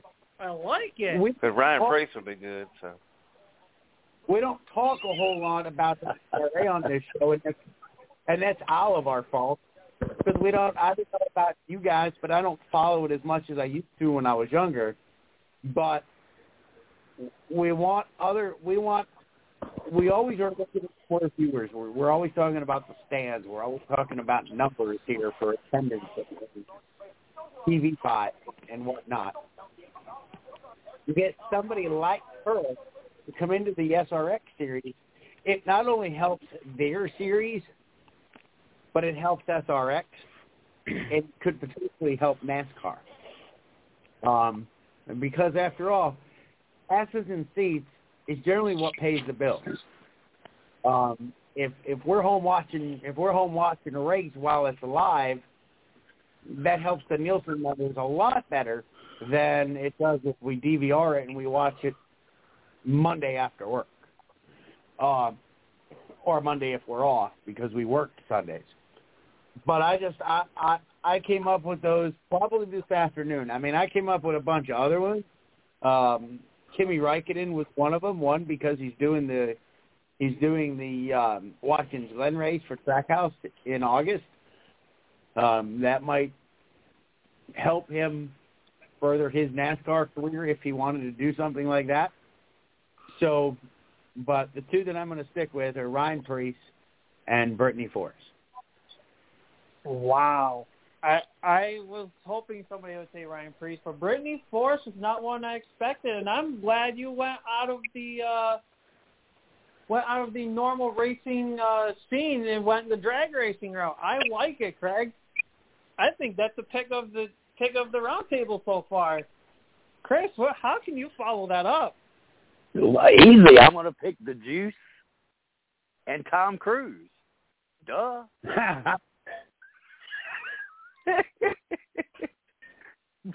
We're bringing back Cole Trickle, baby, and the Juice. I mean the Juice. O.J. Simpson. so you're so you're seriously bringing in Tom Cruise? No, no, I, I retract. I retract. I, I really, I, I want. Ricky Bobby. Come on, the Cole Trickle. Y'all know that would be good. Y'all know, and OJ Simpson. Oh, you know dang it right. Would be good. Oh my God, it would be a, it would be it would be Hollywood then, right? That's what it needs. A little bit of Hollywood flavor. You, I mean, you you uh, you paint a big knife on the. on the front of Hollywood OJ would ruin it. and and you put the you put Cole Trickle back in the back in the cockpit, man. I'm telling you, man, uh, it's just it's awesome. But Jimmie Johnson and Lewis Hamilton, guys, come on, let's get back to real. oh, Jimmie Johnson. Yeah, that's a good Jimmy one. Jimmie Johnson, because I mean that's Lewis what Hamilton's this is, a senior tour, a senior tour, which is the reason why I picked Lewis Hamilton as well. I know those guys have a lot of uh, a lot in common, right? And both of them, well, both of them seven-time champions. Uh, both of them uh, were on the heights of their career, and then all of a sudden just fell off. And yeah, I'm telling you right now, Lewis Hamilton has fell off. Uh, Jimmie Johnson, uh, as well, as well as he done, and Cal, Kurt Busch got a top five, I think, in the Indy 500. Jimmie Johnson finished somewhere like 18th. Um, I'm not, uh, you know, I think that Jimmie Johnson would do well in this in the series, and I think Lewis Hamilton, the hype that he would bring from Formula One and all of his fans, and add the ethnicity and all that above, uh, it would be very popular to put him in. I mean, uh, Lewis Hamilton compared to Brittany Force, I mean, that those are that's both like you're in prime time, right? I mean, that's that's as big as you can get. All right, so you But got I still Jimmy think I still Johnson think O.J. on- Simpson should be the Johnson- honorary flagman. Johnson so was throw out that actually one of my. Johnson was actually one of my top picks, but he wasn't my top two. He was like my third, and I was because only because I purposely I knew it. set I myself up last and was waiting for somebody to say it. So that's why he wasn't my you. top two. I stole him from you. You knew I was going to steal him from you too. You knew it.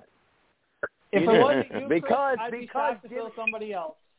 Look at what look at what Jimmie Johnson can bring to the table. Look at what he's brought to the table for IndyCar.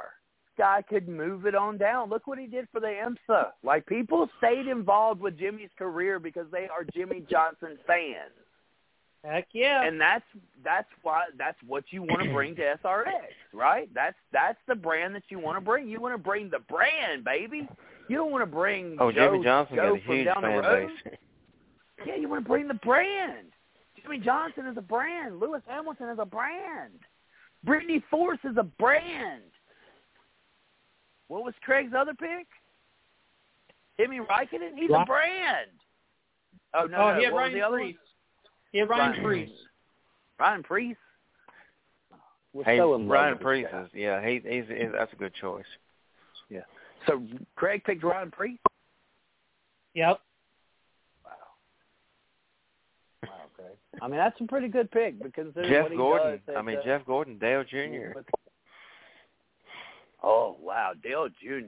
Whoa, hold up. That we need to give that to somebody else because we we could be taken from their list. Uh, I, I I've named mine. I, I think I think I'm going to stick with Cole Trickle and uh, O.J. Simpson. I, I really do feel like those two are probably the best pick.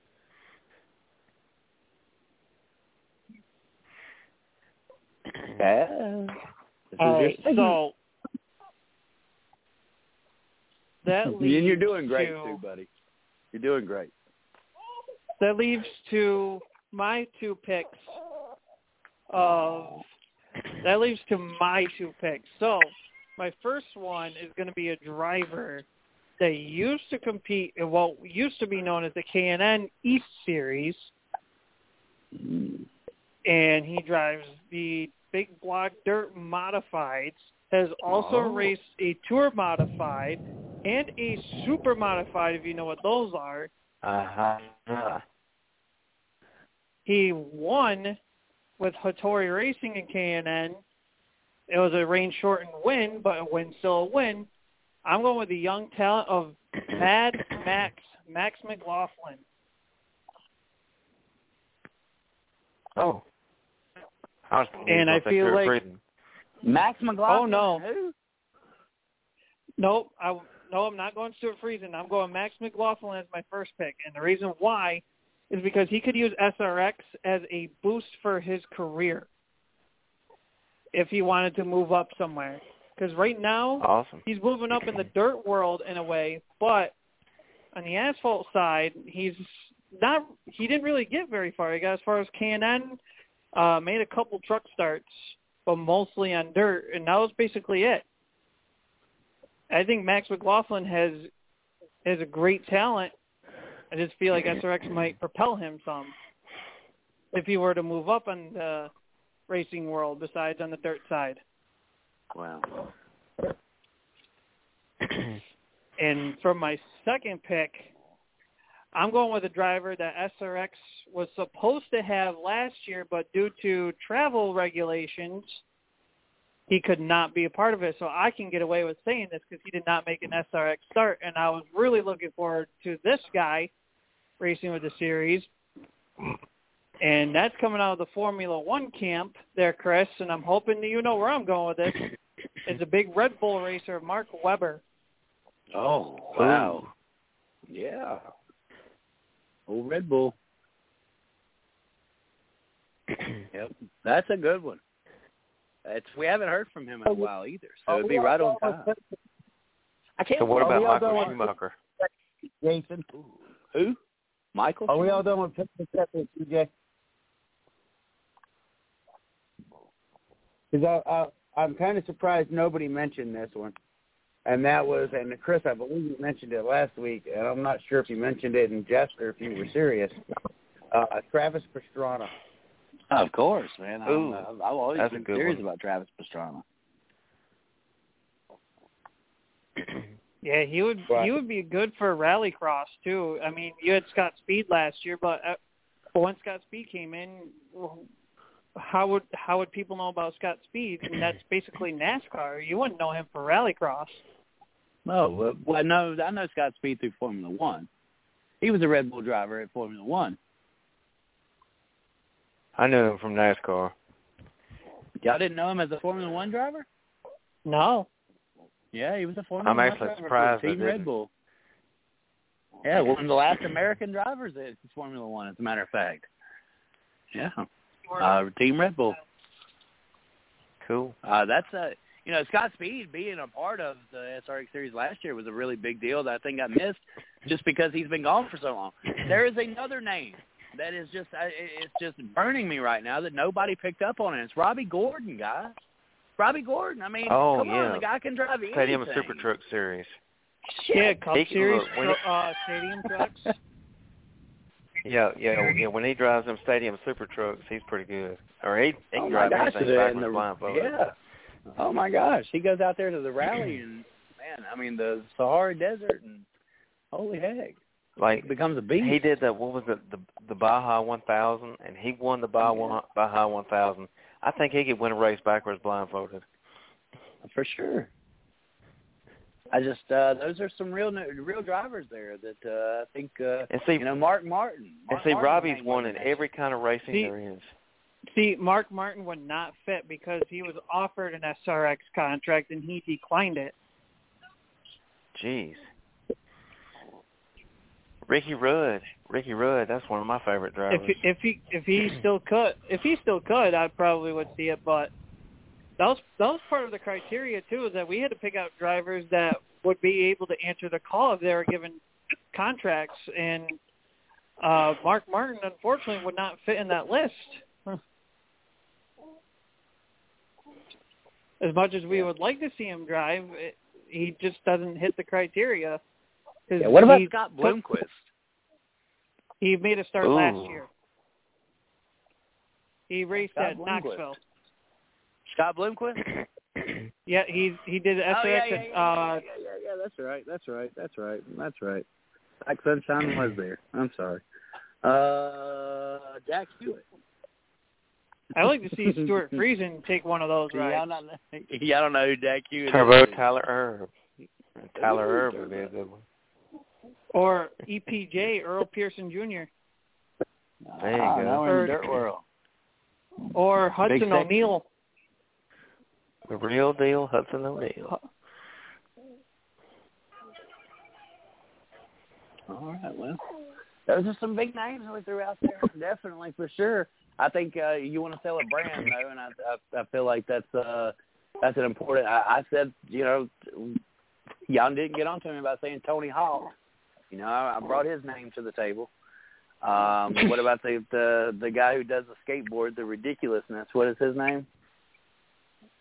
Oh, on now. oh, Sean Rob, White. Rob, Rob Dyrdek. Yeah. Oh, yeah. Rob Dyrdek. That would be another one. You know, I, you, you just there's no race car talent in them, but uh, I think that's part of what you'd be uh, allured to it as well. Uh, look, those country music singers who raced in NASCAR in the '80s and '70s, they, they weren't. It wasn't like they were good. uh, Don Williams was one of them. Who was the other one? Um, Oh, What was the other? oh, Marty Robbins. yeah, Marty Robbins used to Robbins. race, but he was actually pretty good. yeah, he was. Yeah, they highlighted they highlighted Marty Robbins uh in the Nashville race last year.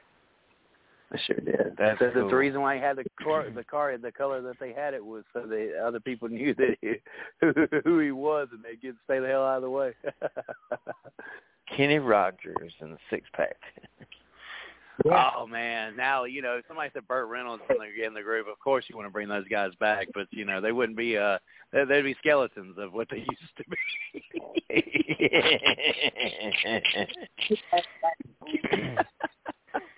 they'd have they'd have to eat their Wheaties and have Red Bull before they.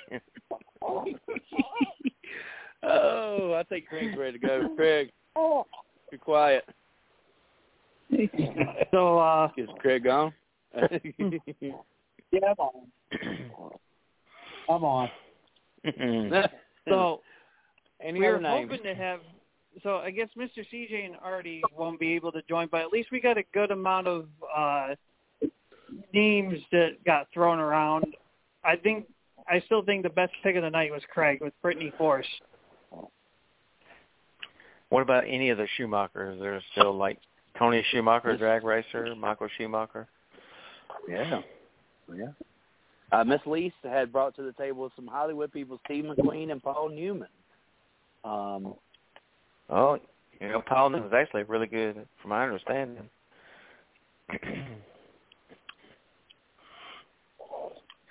All right, so basically that will wrap up our our uh, SRX roundtable, first roundtable of the year, actually, I do believe, if I recall. Um, awesome. so, want to thank Jared for coming on. Jared, if you want to stay on the line and uh, well, wait a minute. You got to tell us the tracks and the, Oh. the lineups of those tracks real quick. And uh, it's a six-week series. It's straight through.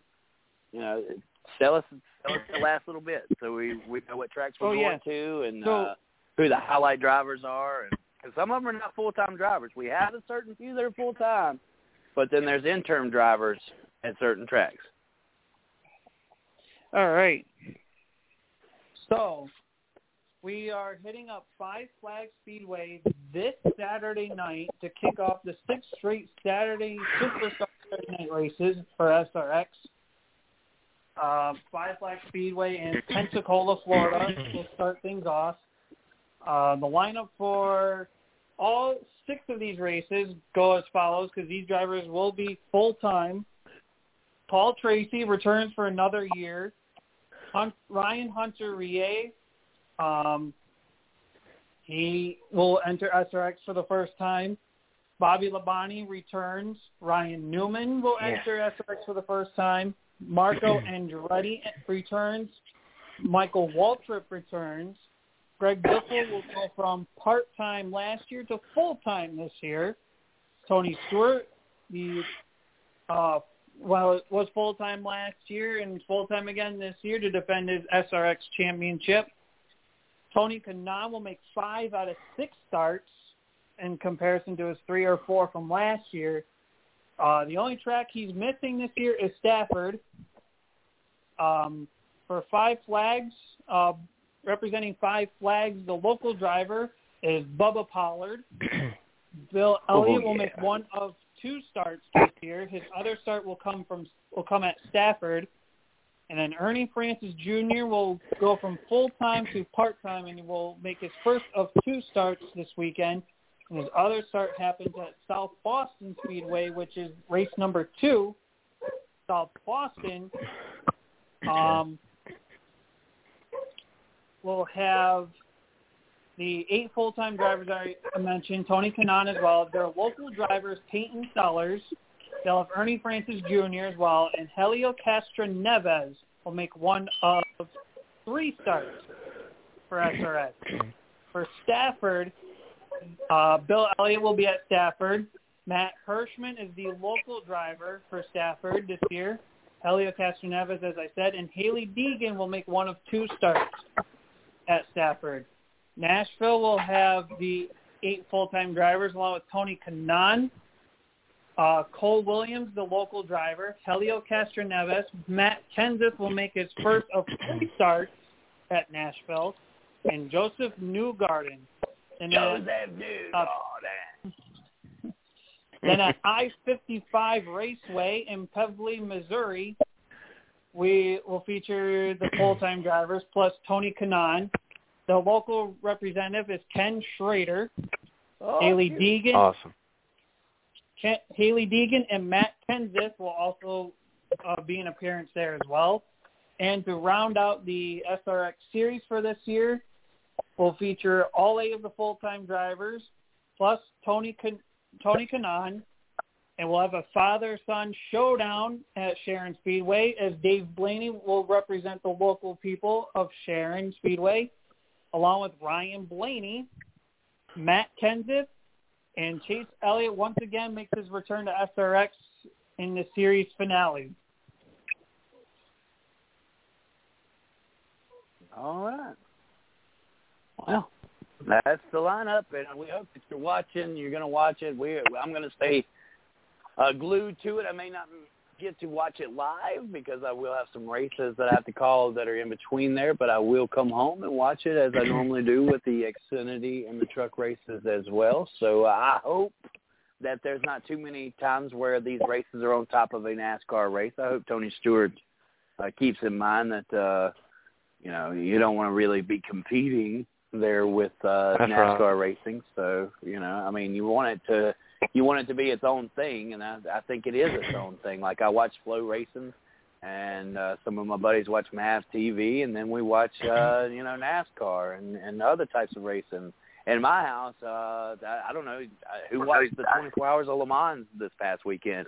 My house did because I have children under me that they like NASCAR, but that's not their that's not their preference. They they like sports car racing, and you know, um, as long as the as long as the hill trickles on down, you know, as long as the water trickles on down the hill, uh, then I'm not I'm not mad about it at all. Uh, some of them like dirt track racing, some of them like uh, sports car racing, some of them, you know, uh, like iRacing. So I support it all. I think that uh, racing is great in general, and that's what I like about the series, the SRX series. It brings these other types of environments to the table, one place to to get down in front of a local crowd, right? We don't have to worry about selling the 30,000 tickets to or 100,000 tickets to the people from Michigan, Canada, Arkansas and stuff. These are local tracks that they're going to, and they're packing them out with local fans and local. Yeah, sure. I mean, you know, there's people that are going to drive as far as Pensacola from here. Uh, uh, uh, Jared, you're from you're from the the Bay Area, so how long You know- from how far is it from uh, Meridian uh, to uh, to Pensacola? Like four and a half hours, something like that. Something like that. Like like for me, Yeah, it's two hours there. to go, and Yeah. and see, I would love to go because because Michael Waltrip's my favorite driver of all time, and if I met him, I would nerd out. But sadly. I'm going to a race this weekend. Oh, where you All going? right. I, I wish I was going for real. So but it's, it's we did have a question from Miss Lee. She's wondering who's going to be in the booth this year, and is Hinch going to be one of them? The answer to Hinch is no, unfortunately. Hmm. However, the media team for SRX this year, we'll see Matt Yocum, Bestwick? Lindsay Czarniak, and Allen Bestwick return for all six races on the schedule. Willie T. Hmm. Ribs, who competed last year as a driver, returns this year as an analyst for all six races this I year. I knew they should have got O.J. Simpson. See, see, you need O.J. Simpson. I mean, O.J. if you had anybody play Willie T. Ribbs in real life, it would be who? It would be O.J. The Juice. oh my! Jeez. So I, I knew there was a correlation I- to this. So And- Willie T. Ribbs is going to be in the in in the booth. This is you're great. just thinking about the Naked Gun movies he Now, played in with Con- Leslie Nielsen. Now there is another yeah, driver that's my analyst favorite. this year. I love it. There's another driver analyst this That tells year, our age. and he's new new to the series, and that's Conor Daly. He will make his SRX debut and call three races as a driver analyst, and his three races are Five Flags, South Boston, and Nashville Fairgrounds.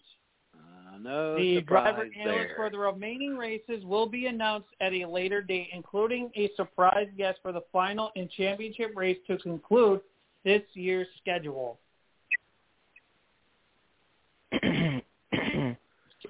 So uh Conor Daly really making his rounds. He's also started a podcast on the Dale Jr. Dirty Mo uh media. So uh follow that podcast if you're into it. Uh but Conor Daly, I can see him making his rounds and uh you know, as his IndyCar career kind of comes to an end, cross crossing over and becoming uh trying his hand at stock car racing.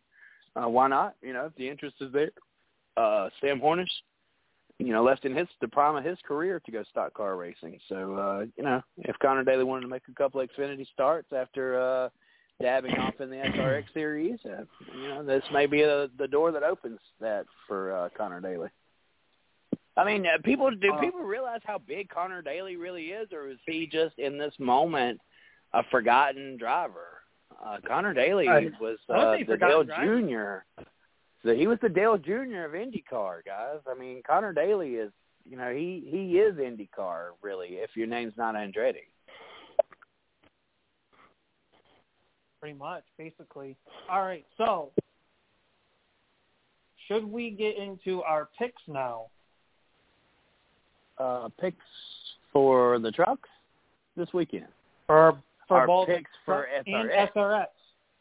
Now, here's the catch for SRX because we're going to follow the same suit as we did last year. For SRX, once the driver is picked, nobody else can pick that driver. So whoever whoever Chris names is off the table. Oh shoot, I get to go first. Never mind. Yay! Yes, you do. Chris is first.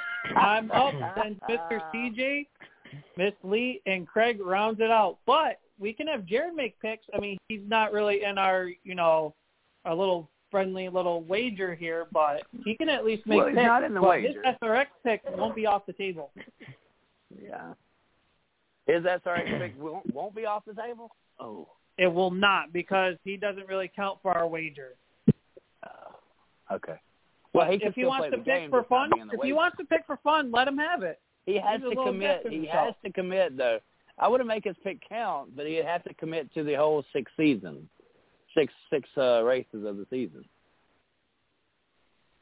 He'll have to make a pick each week. He's not going to be involved in the wager by no means, but uh, but but we should uh, if he's involved here today, then uh, yeah. Uh, So if Jared wants to make picks, he can. It's up to him. Oh, that's fine. I can. I mean, I, I'll Alrighty. just do it just for fun, and and and y'all do the, but you know, the other stuff. So, oh, on the SRX, of course, I'm gonna go with my favorite, Michael Waltrip. I think he's gonna show up to Pensacola and kick butt and take names. All right.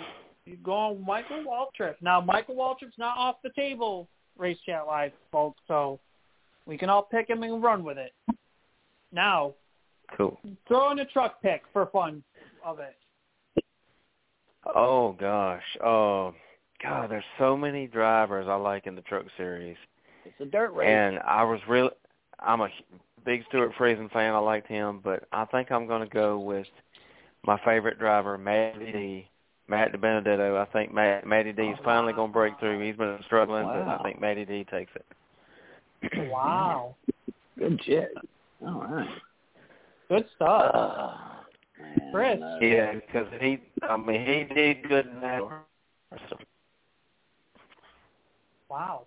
Yeah. Chris, Um, what do you got to follow up here for this one?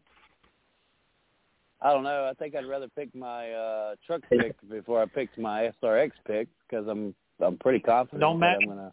Don't matter how your order is picked, as long as you make your picks.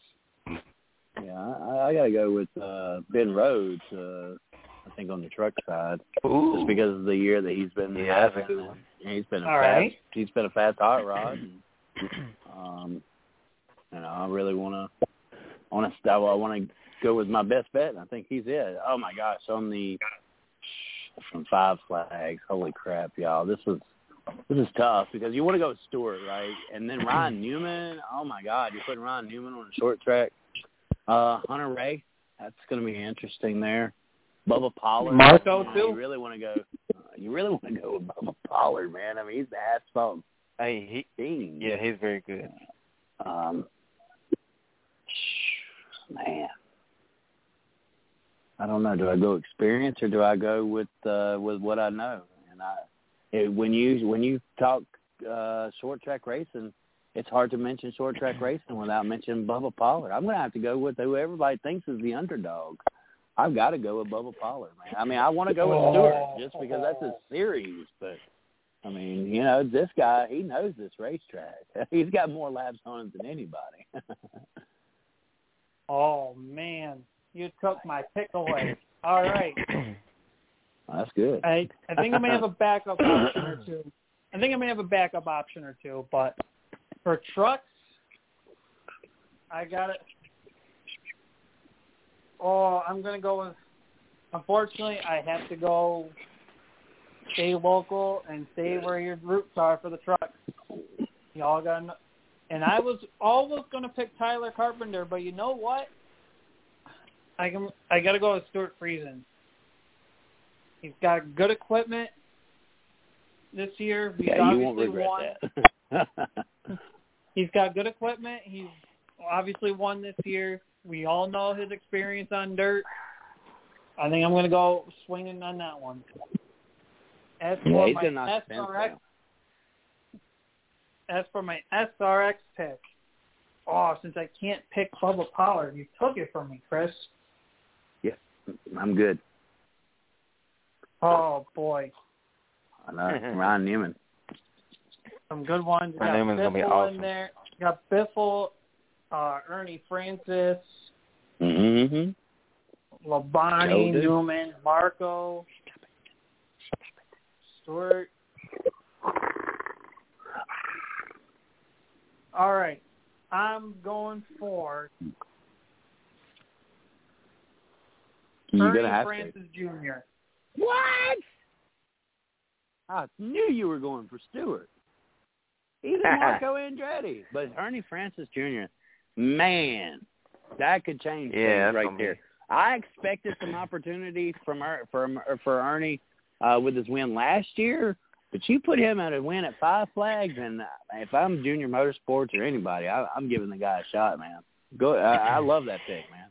I love. I mean, pick. he he he went from seven-time Trans Am, basically nobody, to uh Penske gave him a call, and he's got a full-time Indy Lights ride this year. Yeah, I like that pick. I do. I did not know he was full time Indy Lights. That's awesome. How's he doing? Is he doing good?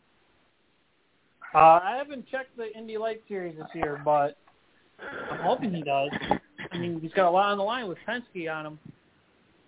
Craig, you've been quiet for too long. Nope. Who is Up your next No. Mr. No. CJ. Oh, Mr. CJ. It's- CJ's not here.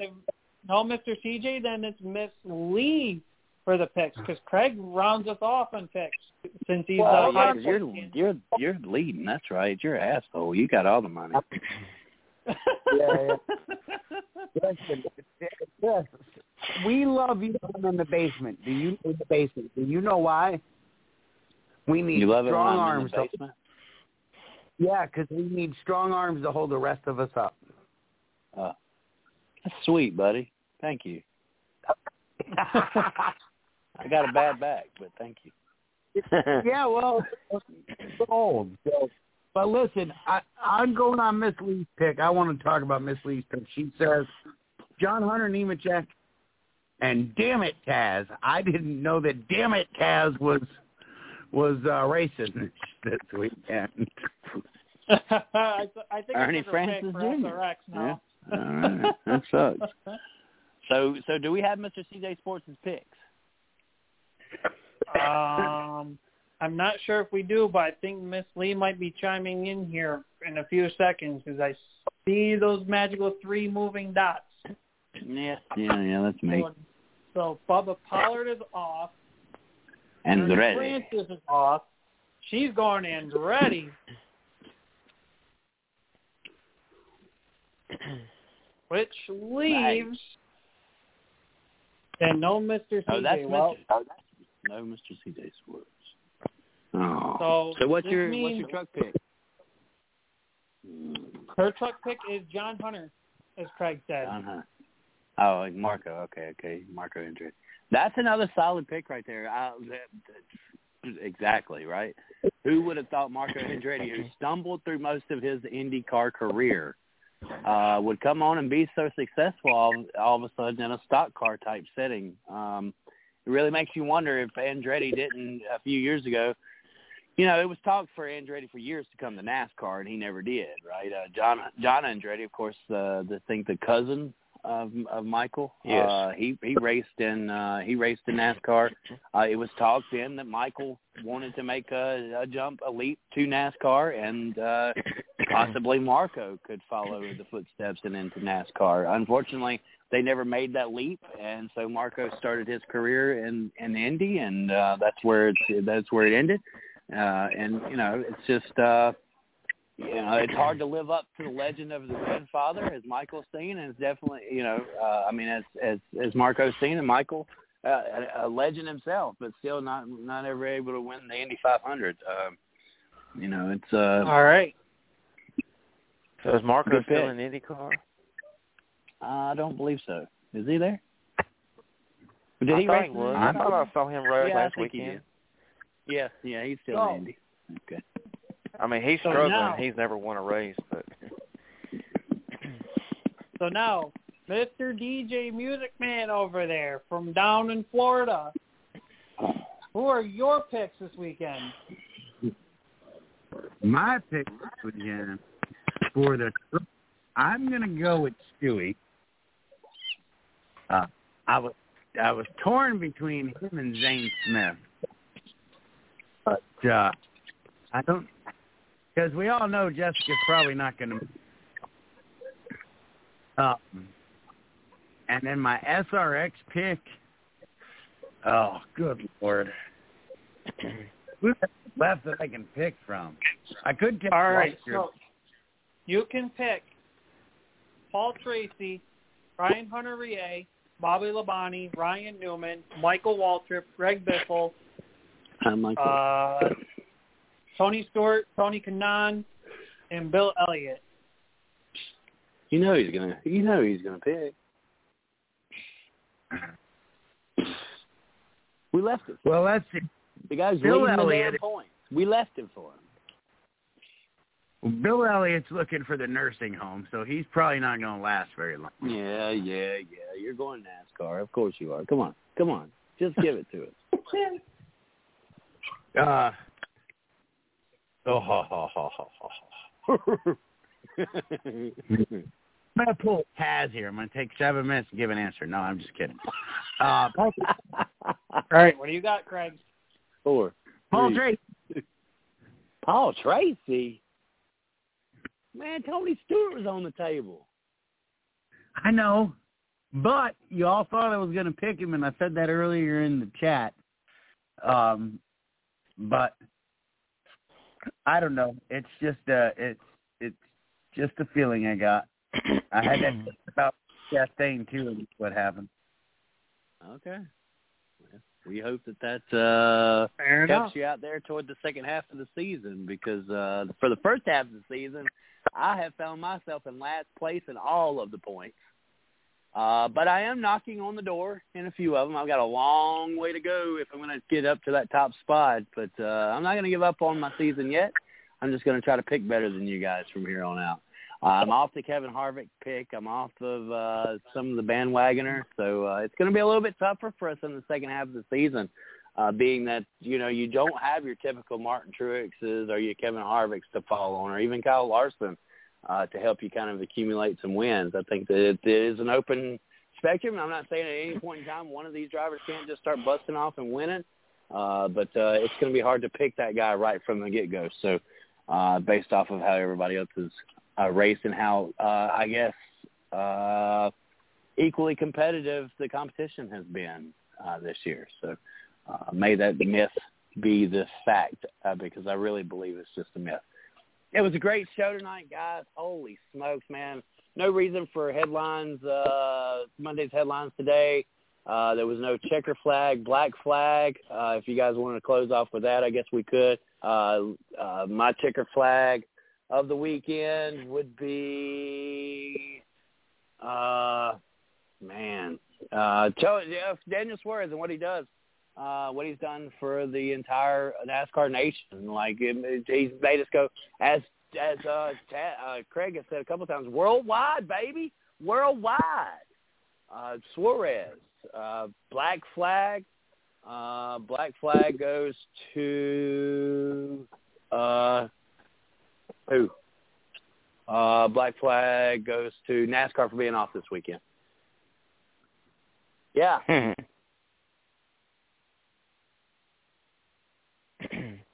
I'll say Suarez checker Suarez win checker flag.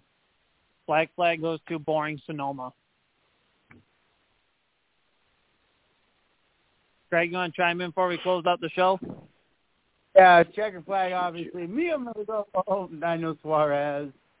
Uh, and black flag, I don't know if I really have one. Uh, I didn't hear no lug nut violations, but I did hear that we had yes, a there chief was. suspended. There was lug nut back violations. Of course there was. Well, I was Chase trying to Elliott like, was one of them, right? Or Kyle Larson, one of them. I think Larson was one of them. Yeah. yeah, that's right, because we have a suspension. That's right. Yeah, it's a four-week uh, suspension for uh, Cliff Daniels, the Jackman, and the tire changer. Yeah. So there's my black flag right there. We should be we should be well into this no lug nut violation for crying crying out Christmas. It's it, it's one lug nut. Get the shit right. Amen. All right. So that basically wraps up our show. want to thank everyone for uh, tuning in. Thank you, Jared, for chiming in for our roundtable. It was a pleasure to have See y'all you. later. Y'all have a good one. You All right, too. buddy. And uh, catch us live, of course, here on Blog Talk Radio every Tuesday night, 8 p.m. Eastern, 7 o'clock Central.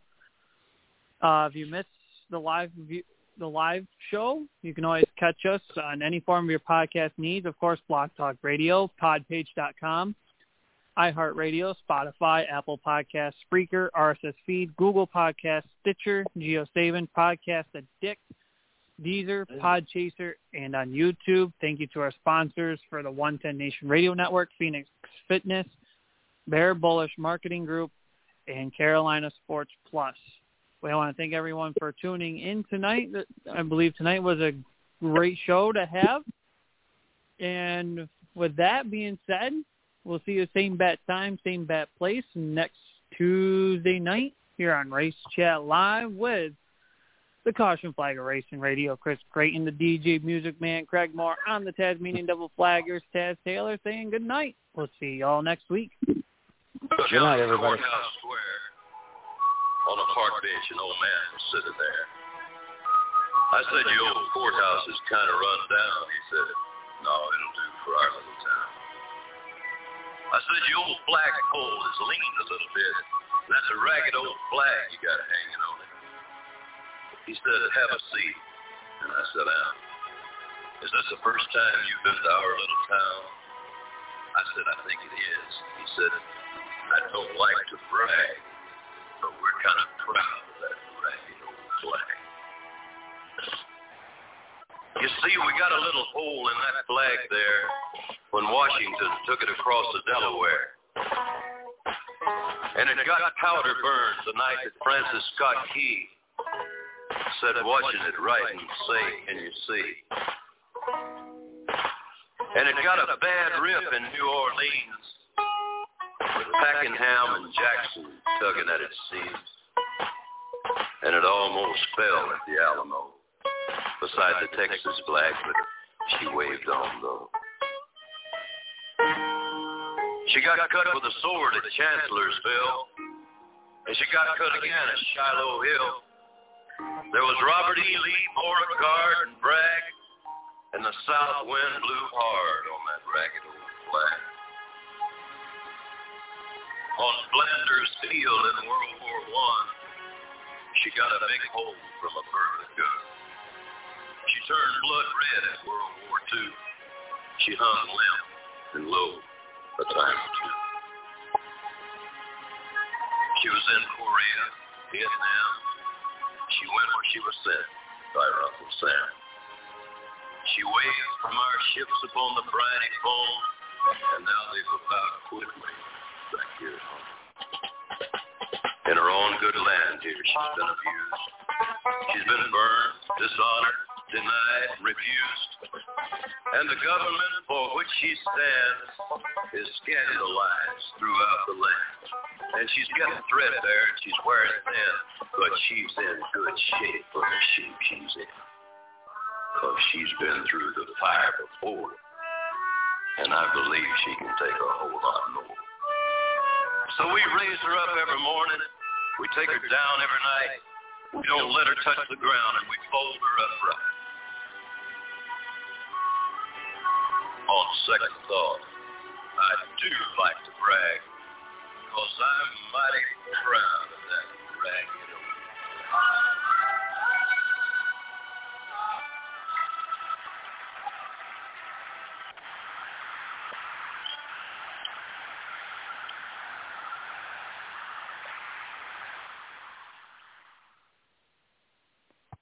in honor of Flag Day. Thank you for listening to the show. And thank you for listening to that song. We are men of this country, and we believe in this country. And we want to continue to see this country grow. And where this country is at right now is not good for anybody.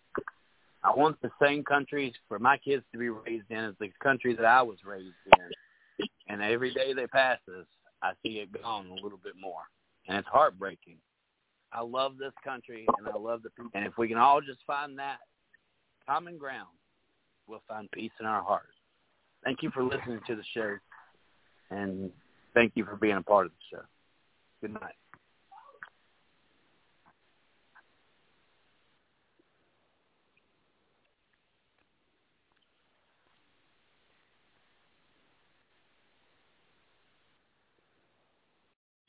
Join us today during the Jeep Celebration event. Right now get 20% below MSRP for an average of 15178 under MSRP on the purchase of a 2023 Jeep Grand Cherokee Overland 4xE or Summit 4xE. Not compatible with lease offers or with any other consumer incentive offers. 15178 average based on 20% below average MSRP from all 2023 Grand Cherokee Overland 4xE and Summit 4xE models in dealer stock. Residency restrictions apply. Take retail delivery from dealer stock by 4-1. Jeep is a registered trademark. Okay, round two. Name something that's not boring. A laundry? Ooh, a book club. Computer solitaire, huh? Ah, sorry, we were looking for Chumba Casino. That's right. ChumbaCasino.com has over 100 casino-style games. Join today and play for free for your chance to redeem some serious prizes. ChumbaCasino.com. No purchase necessary. Void where prohibited by law. 18 plus terms and conditions apply. See website for details.